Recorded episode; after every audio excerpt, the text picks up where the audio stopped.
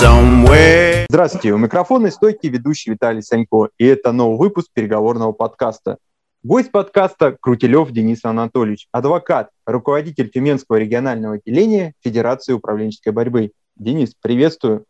Здравствуйте, Виталий, здравствуйте, слушатели. Поговорим сегодня о практической пользе технологии Владимира Константиновича Тарасова а, в работе адвоката. Ну и первый такой уточняющий вопрос. Что же вас привело в технологию? Ответить непросто. Я раньше думал, что впервые с технологией я познакомился в, если не ошибаюсь, в 2012 году, когда совершенно случайно поучаствовал в турнире, совершенно случайно заменил выбывшего игрока и совершенно случайно его выиграл – но впоследствии, когда начал более углубленно изучать то, в чем я поучаствовал, я начал припоминать, что в далеком там, 92-м году и в 93-м году у меня уже были первые столкновения с Тарасовым. А, одно из первых – это было столкновение с его цитатой о том, что любое дело должно быть рентабельным, иначе ему не выдержать конкуренции со злом. Ну, если не ошибаюсь, смысл такой, и этот смысл, в принципе, а, до сих пор транслируется в качестве одной из ценностей Таллинской школы менеджеров.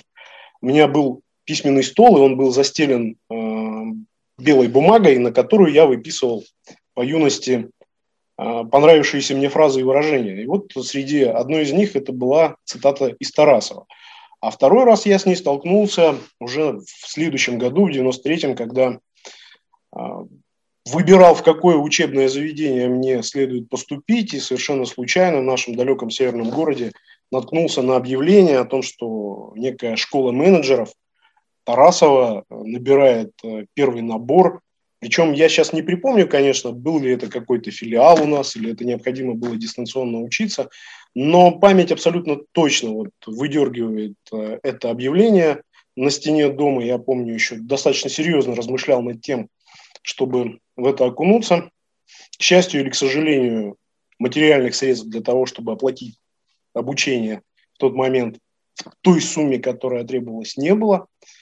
Но такое погружение, погружение погружение состоялось да, в 2012 году, когда я поучаствовал в первый раз в соревнованиях. А, и это не было осознанное какое-то приятие, принятие, точнее, технологии.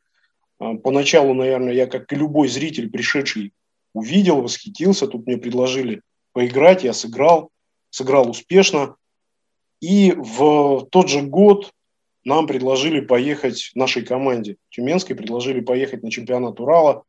И вот на чемпионат Урала я уже начал готовиться. То есть я прослушал книгу «Искусство управленческой борьбы», я там начал искать какие-то другие работы Тарасова. И так постепенно, вот с 2012 года, по сути дела, осознанно начал входить в технологию. Такой уточняющий вопрос. А, на ваш взгляд, спустя время а, помогло победить а, в первом турнире навыки, приобретенные в работе, или удача?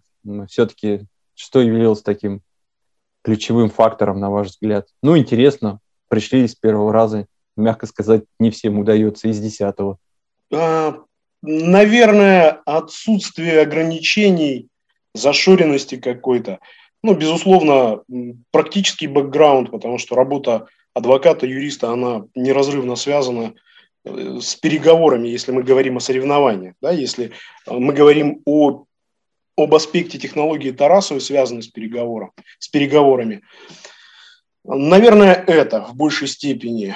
А, скажу, что я считаю, что на чемпионате Урала мне помогло уже некоторое знание таких основ технологии управленческой, искусства управленческой борьбы, управленческих поединков. Но, тем не менее, тем не менее, я думаю, что вот этот парадокс неподготовленных людей, которые приходят и побеждают в управленческих поединках, да, это описанный уже не одним, наверное, участником управленческих поединков, профессиональным участником «Парадокс», который впоследствии, когда ты начинаешь изучать, да, становится еще большим парадоксом. Ты начинаешь узнавать больше, начинаешь проигрывать, начинаешь рефлексировать, испытывать эту пресловутую радость неудачи, заставляешь себя разбираться, заставляешь изучать, ну и еще больше практикуешь. А что технология, вот эта вот практика принесла в вашу профессиональную жизнь, именно вот как адвоката? Какие инструменты вы там приобрели? Это очень сложный вопрос. Я так, наверное, с кондачка вряд ли смогу ответить на него. А, инструменты, которые в работе адвоката, наверное, не появилось ничего нового. То есть так или иначе, осознанно, а, как Тарасова, я не применял ни, ничего из того, что узнал впоследствии из э, системного изучения а, искусства управленческой борьбы, но постоянно в деятельности юриста-адвоката применяется вот это вот э, рассмотрение ситуации по слоям с разных точек зрения, с разных граней. Э, постоянно ты оперируешь э, понятием выгоды, поскольку к тебе приходит доверитель, и у него есть определенные, э, определенное видение того, чего он хочет, от тебя в том числе, от ситуации. И это так или иначе использовалось, но оформление, методологическое, может быть, оформление, э, в большей степени, конечно же, начало получать э, тогда, когда вот уже системно и целенаправленно начал изучать эту технологию. Давайте поговорим о вас и о вашем клубе, и о, об его истории. Ну и такой первый вопрос на эту тему. А что побудило вас, собственно говоря, возглавить региональное отделение? Я не стоял у истоков э, управленческой борьбы в Тюменской области. И, безусловно, здесь пальма первенства и все лавры основателя принадлежат моему коллеге, юристу Горовенко Василию Викторовичу, который в свое время, собственно, э, принял первое участие в турнире в Удмуртии, в Ижевске, даже занял призовое, если не ошибаюсь, третье место. Он загорелся этой идеей. Вот э, он, собственно говоря, связался с руководителями на тот момент Федерации управленческой борьбы. И, э, ну, строго говоря, в Тюмени сначала номинально, потом уже и формально появилось Тюменское региональное отделение Федерации управленческой борьбы. А впоследствии, спустя, опять же, если не ошибаюсь, вот это был, не соврать бы, одиннадцатый, по-моему, год. Потом Василий в двенадцатом году организовал первый турнир Западной Сибири по управленческой борьбе, вот где я пришел, увидел, победил. А в 12, 12 год мы активно занимались деятельностью, ну, под его предводительством. Тринадцатый год уже пошло какое-то такое снижение не то чтобы интереса, но, видимо, возможностей. А поскольку я активно вошел в эту деятельность, я в 2012 году поиграл, выиграл, в 2013 году поездил, поиграл, повыигрывал, мне как-то это стало интересно, и мне ну, стало жалко, если вот это движение, начавшееся в Тюмени, оно исчезнет. Может быть, ну, вряд ли безвозвратно, но тем не менее. И вот э, я подхватил это движение. Сначала мы э, просто как бы существовало отделение федерации. Э, мы организовали после этого, я организовал клуб управленческих технологий, связался с, э, опять же, на тот момент э, руководителями Федерации управленческой борьбы, согласовал, что это все переходит под мое, так скажем, видение. Ну и худо-бедно мы продолжаем до настоящего времени, хотя последнее время нужно сказать, что номинально в большей степени существовать.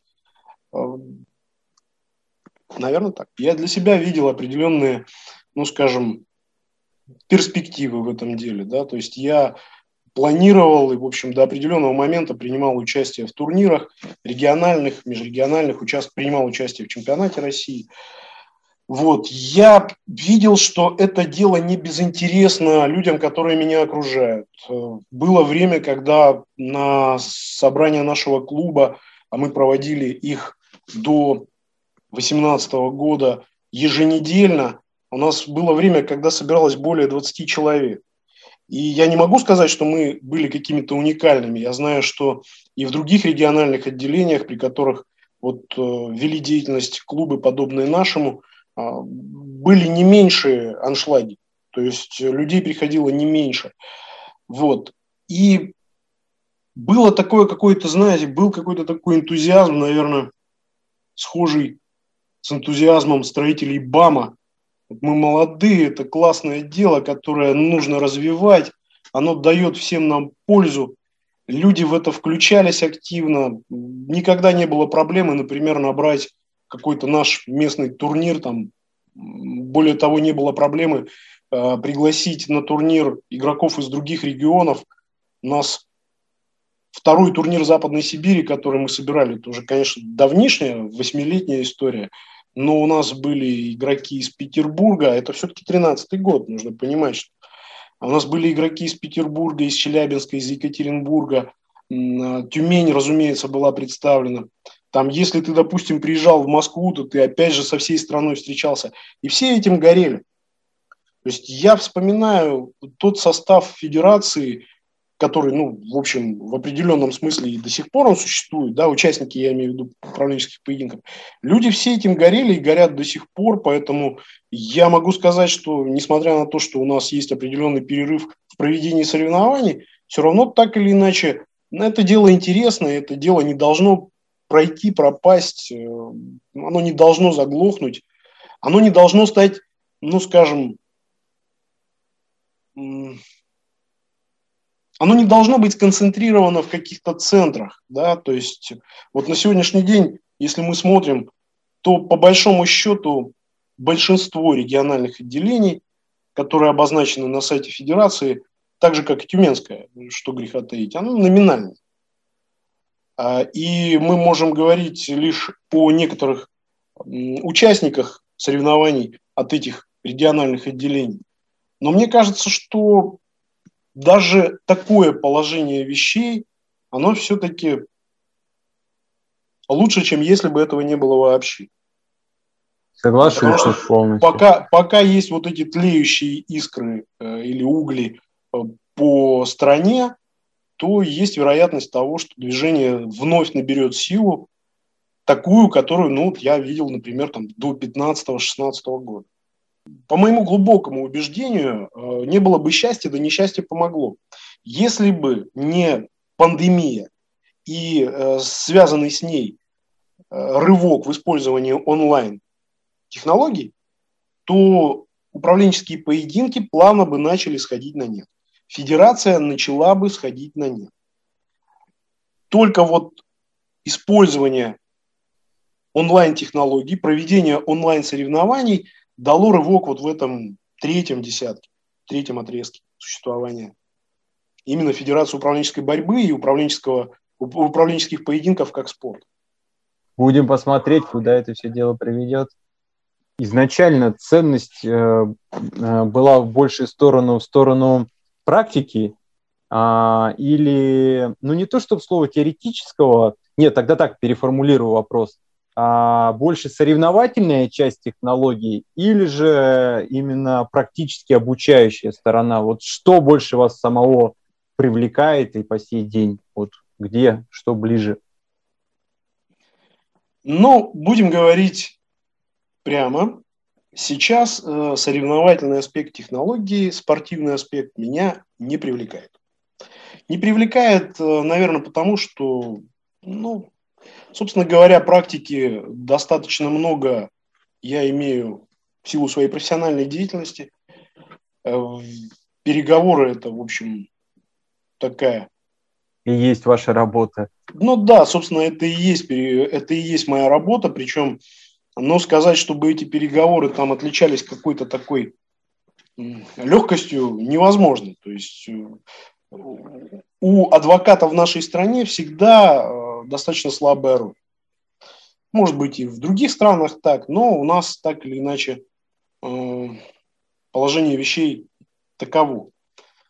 Поэтому вся коммуникация, которая выстраивается, особенно если она выстраивается с правоохранительными органами, да, то это коммуникация снизу.